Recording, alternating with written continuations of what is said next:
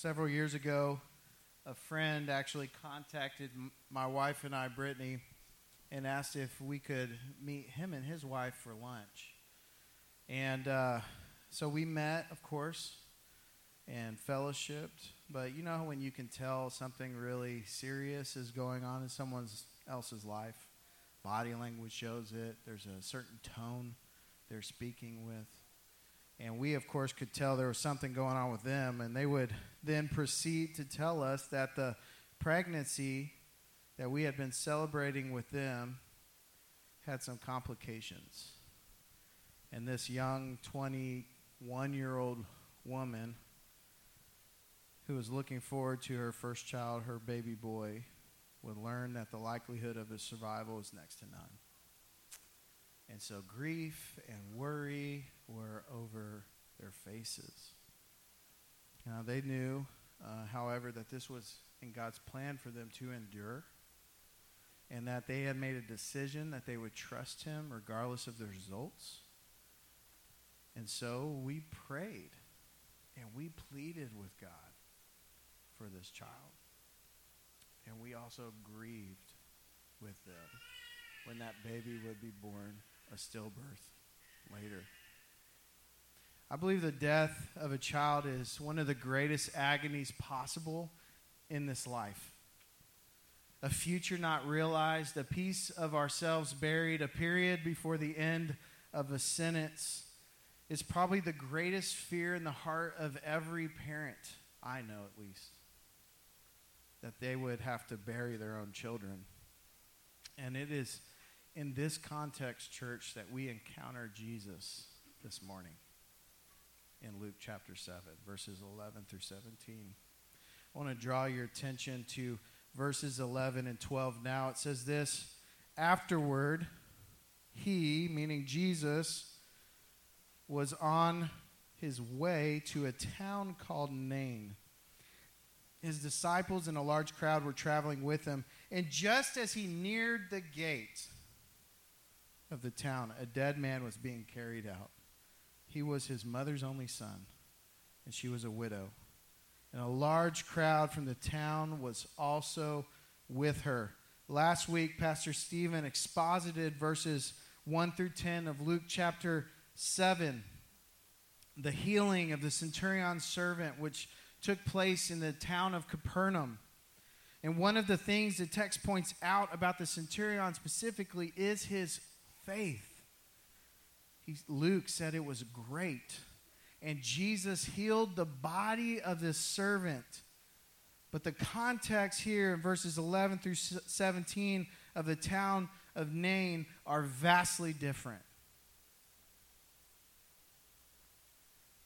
In Nain, there is only grief, there is pain from both a woman and a town.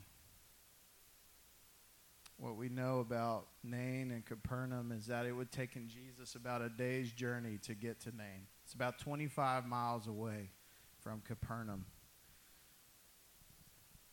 And so the text says that he neared the gate of the town and he came upon this city filled with sorrow. And I got to thinking, what, is, what would it have looked like for Jesus to come into the city gate and see so much grief? So, you know, get on Google.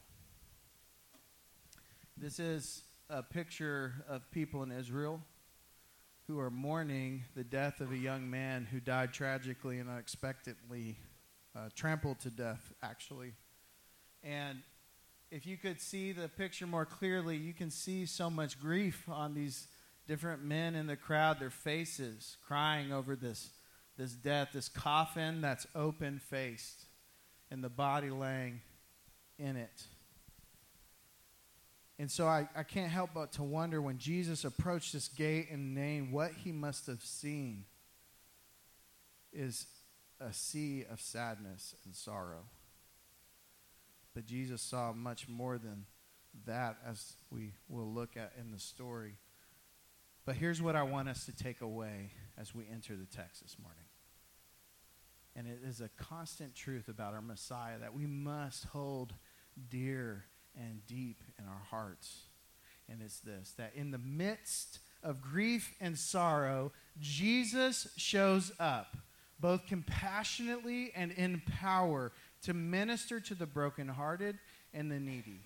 Because Jesus is the Lord of compassion. Look at verses 13 and 14. It says this When the Lord saw her, he had compassion on her and said, Don't weep. Then he came up and touched the open coffin, and the pallbearers stopped. And he said, Young man, I tell you, get up. What makes this scene all the more powerful is what Luke says about the grieving mother. He points out that number one, she's just lost her only son. And number two, that she was a widow. Historically, the context for this woman in this circumstance would have been the worst possible scenario for her. Essentially, what we learn from these facts is that she would have no one to take care of her, no one to provide. Her physical needs from here on out would be one of just struggling to survive.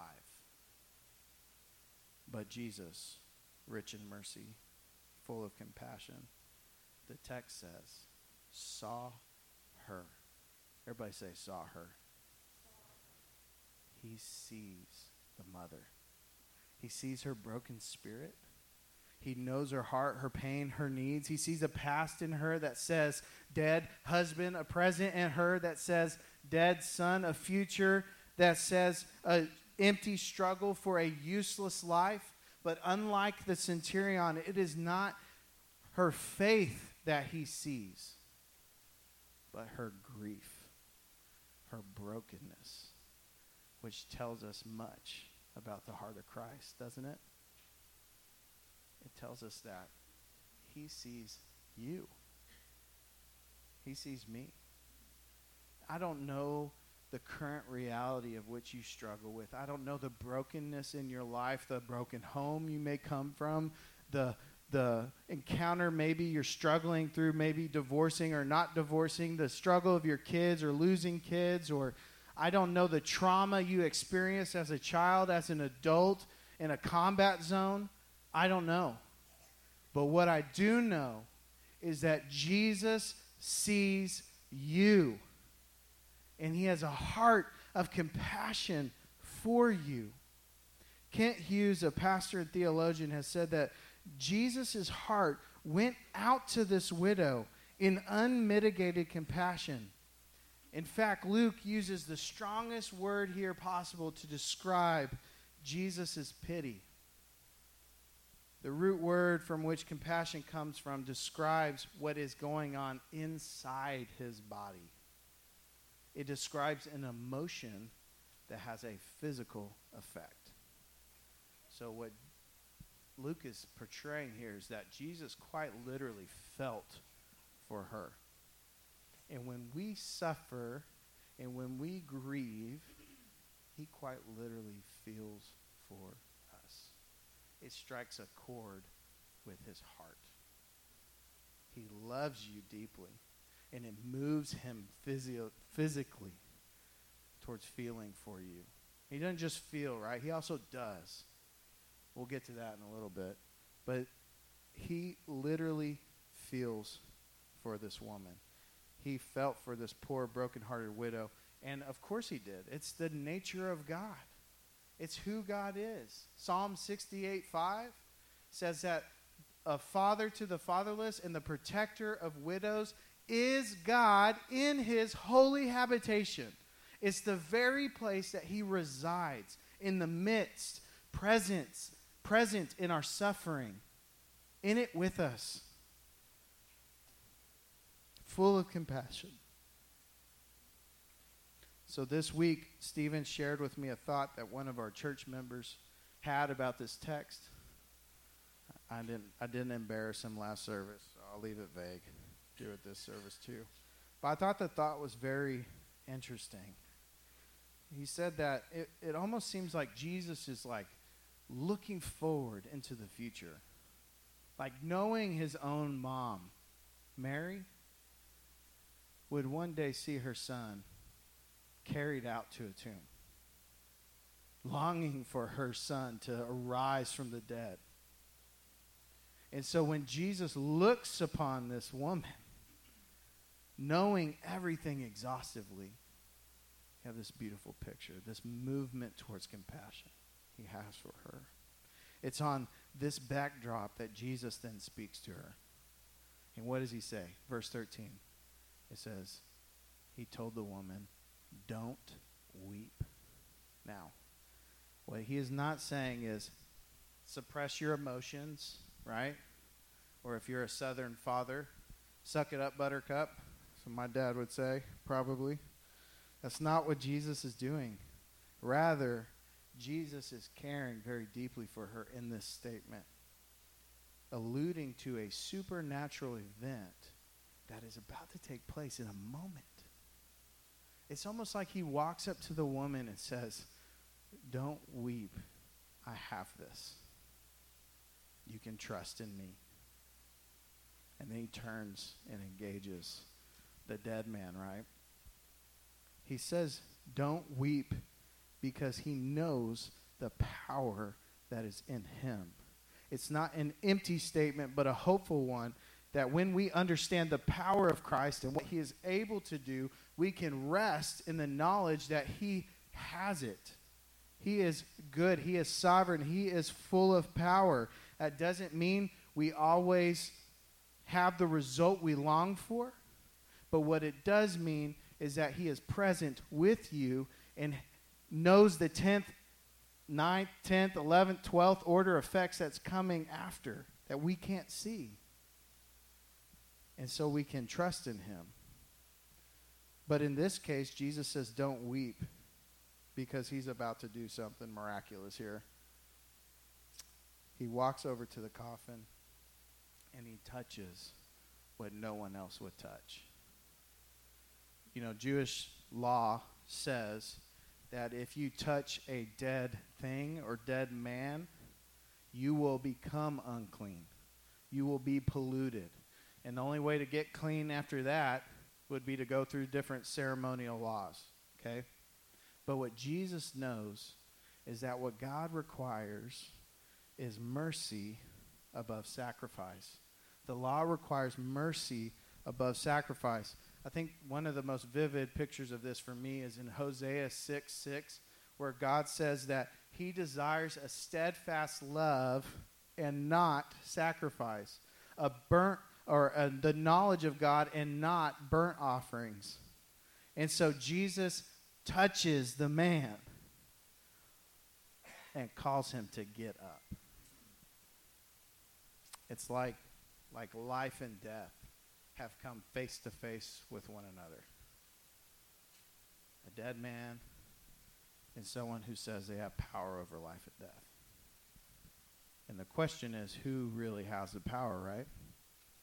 Dear Christian, Jesus is Lord of power. Look at what happens next in verses 15 through 17. It says, The dead man sat up and began to speak. Could you imagine that for a second? I mean, this guy's dead, right? How much speaking are dead people doing? Not a lot. Some little girl said, Zombies speak, and we had a quick conversation about they more growl, right? They don't really speak. But anyway, the dead man sat up and began to speak, and Jesus gave him to his mother. Then fear came over everyone, and they glorified God, saying, A great prophet has risen amongst us. God has visited his people. It says this report about him went throughout Judea and all the vicinity. What happened was the dead man heard the words of Christ and obeyed Christ. John 5 24, Jesus says, Truly, truly, I say to you, whoever hears my words and believes in the one who sent me will not go into judgment, but will pass from death unto life. Now, Jesus in 524 of John is talking about this supernatural thing, right? When you hear me and you respond in faith and repentance, I will not condemn you, but will free you, will call you to life based on my work, not on yours. But here we get a vivid physical picture of the very same thing. Jesus looking on this dead man in a coffin, saying, Get up. The man hearing and obeying and getting up. It's a beautiful picture of what happens and has happened in the life and heart of every believer who is here, who is walking around, who has believed in Jesus and is dead today. They got back up. He got up and was given by Christ back to his mother. Now, what a beautiful picture of compassion and power we have of Jesus in this text. But look at how the crowd of people responded in the town of Nain. It says, Fear came over everyone, and they glorified God, saying, A great prophet has arisen among us, and God has visited his people.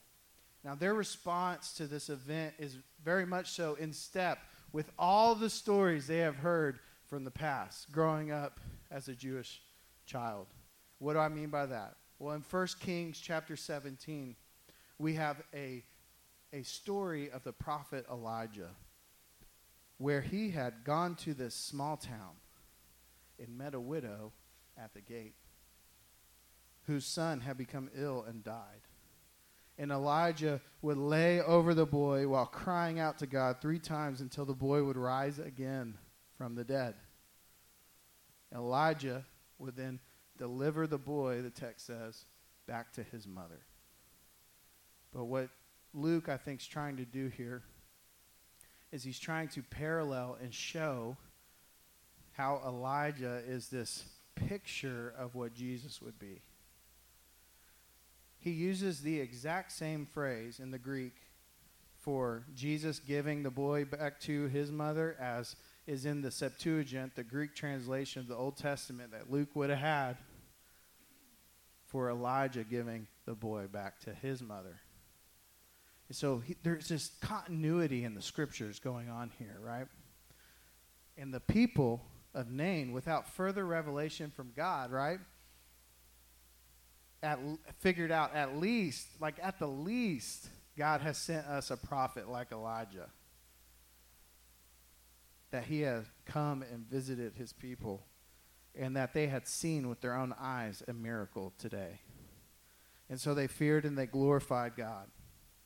The Lord and his goodness, as well as the Lord and his greatness, are to be feared.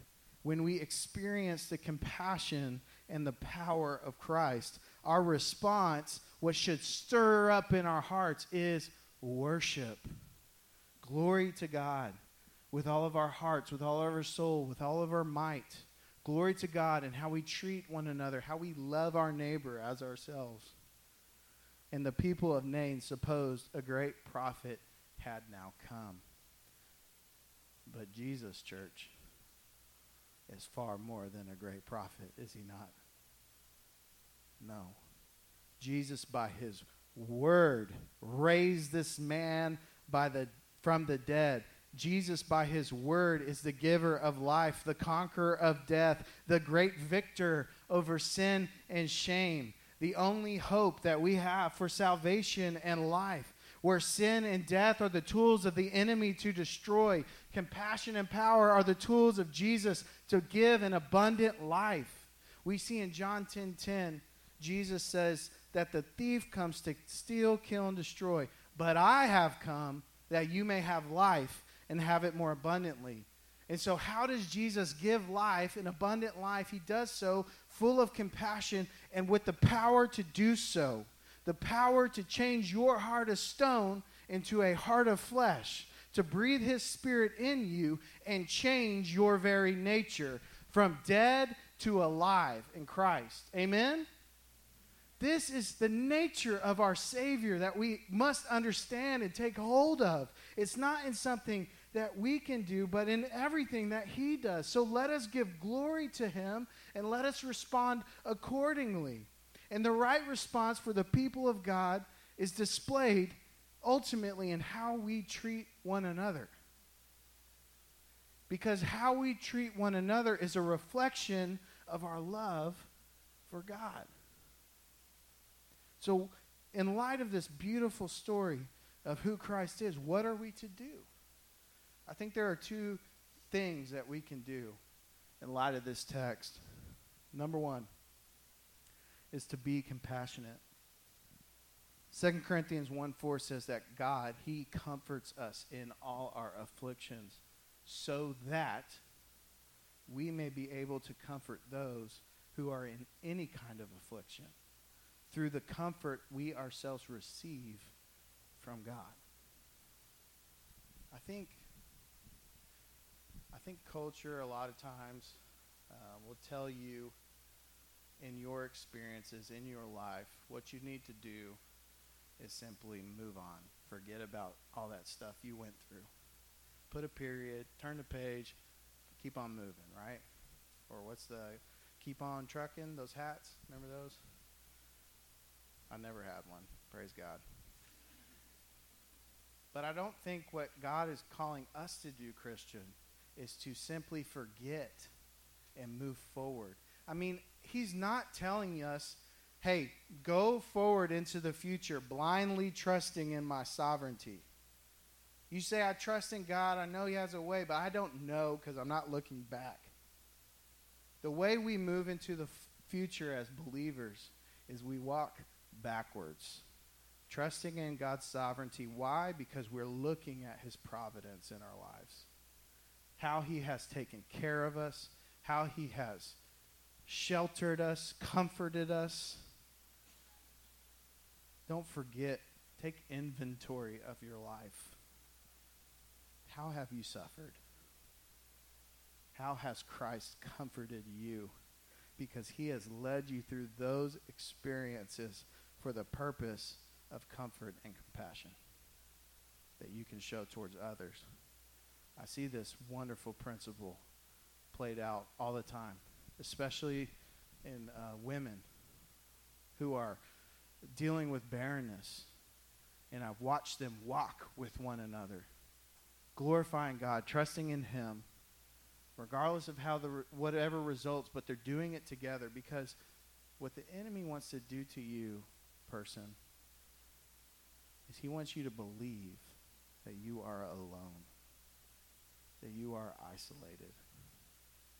And when we take inventory of our lives, and we get kneecap to kneecap with each other, and someone gets transparent and uncomfortable for a minute and tells you what they're struggling with, and you say, details are a little bit different, but understand the ground you're walking on because I've walked there too.